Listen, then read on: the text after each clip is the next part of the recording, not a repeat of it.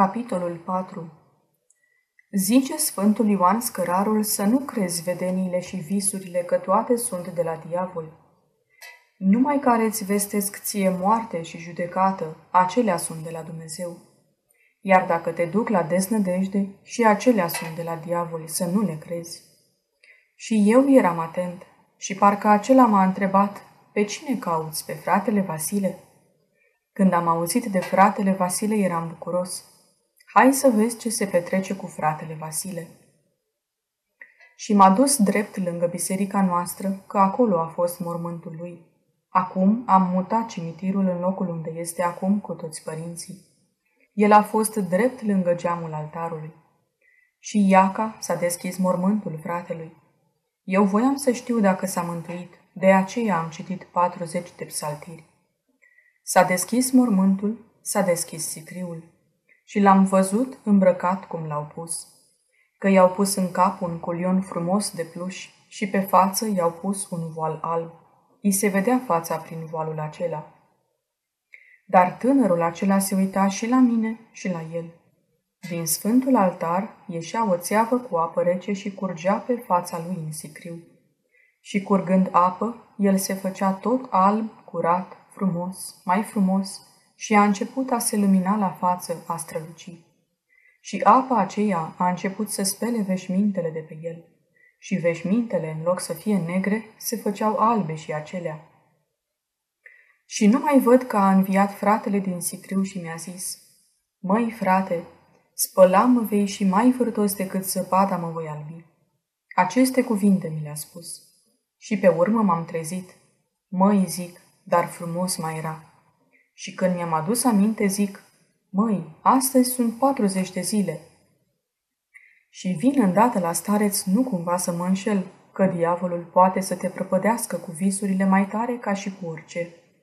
Și mă mărturisesc întâi de păcatele mele de la ultima spovedanie și i-am spus ce am visat.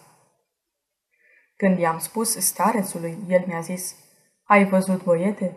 S-au împlinit 40 de zile. I-am făcut de 40 de zile.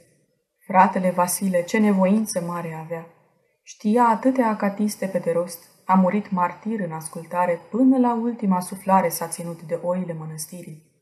Ai văzut de unde vine izbăvirea și izvorul? Din sfântul altar. Acea apă pe care ai văzut-o că venea pe țeavă din altar și curgea pe fața și pe hainele lui, sunt liturghiile pe care le-am slujit 40 de zile și prin liturghiile bisericii și cu cât a mai făcut el fapte bune, l-a spălat Dumnezeu și l-a albit. Așa mi-a tălcuit starețul visul.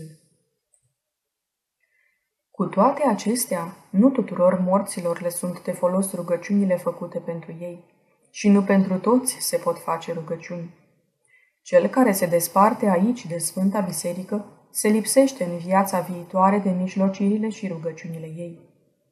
Alți păcătoși sunt desprinși de templul lui Hristos prin lucrarea nevăzută a judecății divine, când cu totul sunt stăpâniți de păcate și vicii care înnăbușesc în ei orice tendință spre bine.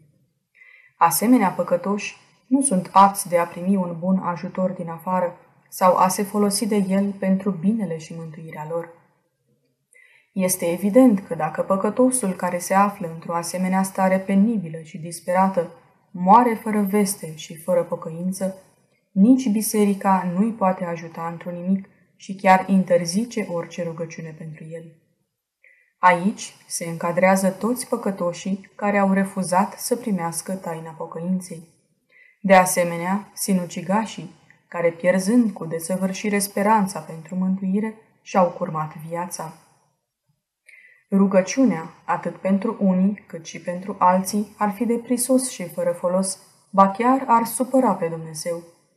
Lor li se potrivesc cuvintele pe care Dumnezeu le-a zis oarecând prorocului Ieremia despre evrei, cărora le hotărâse pedeapsa, nu te ruga pentru acești oameni și nu cerca să fie miluiți.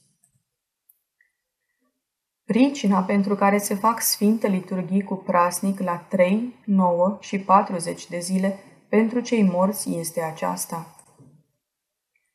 La trei zile merge îngerul păzitor cu acel suflet la cer și stă înaintea înfricoșatului scaun de judecată și se închină în fața lui Dumnezeu, după care merge timp de șase zile, tot cu îngerul, de vede locurile drepților. La nouă zile vine pentru a doua oară de se închină înaintea lui Dumnezeu, iar în continuare merge de vede locurile de osândă ale păcătoșilor până la 40 de zile. Acum, la 40 de zile, pentru a treia oară, vine de se închină înaintea Domnului Dumnezeu și atunci, după lucrurile ce le-a făcut în această viață pământească, primește loc până la a doua venire, fie locașurile drepților, fie munca și chinurile iadului. Deci, în aceste zile facem liturghii și praznice ca să se milostivească dreptul judecător de acel suflet.